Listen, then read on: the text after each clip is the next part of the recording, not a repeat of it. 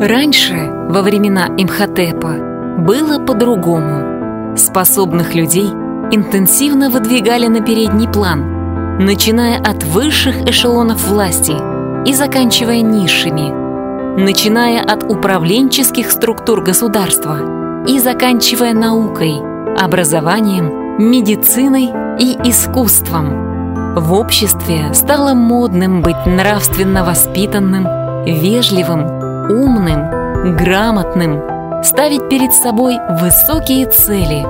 А почему? Потому что государство стало активно поощрять моральные и интеллектуальные достижения своих граждан. Из книги Анастасии Новых «Сенсей 4».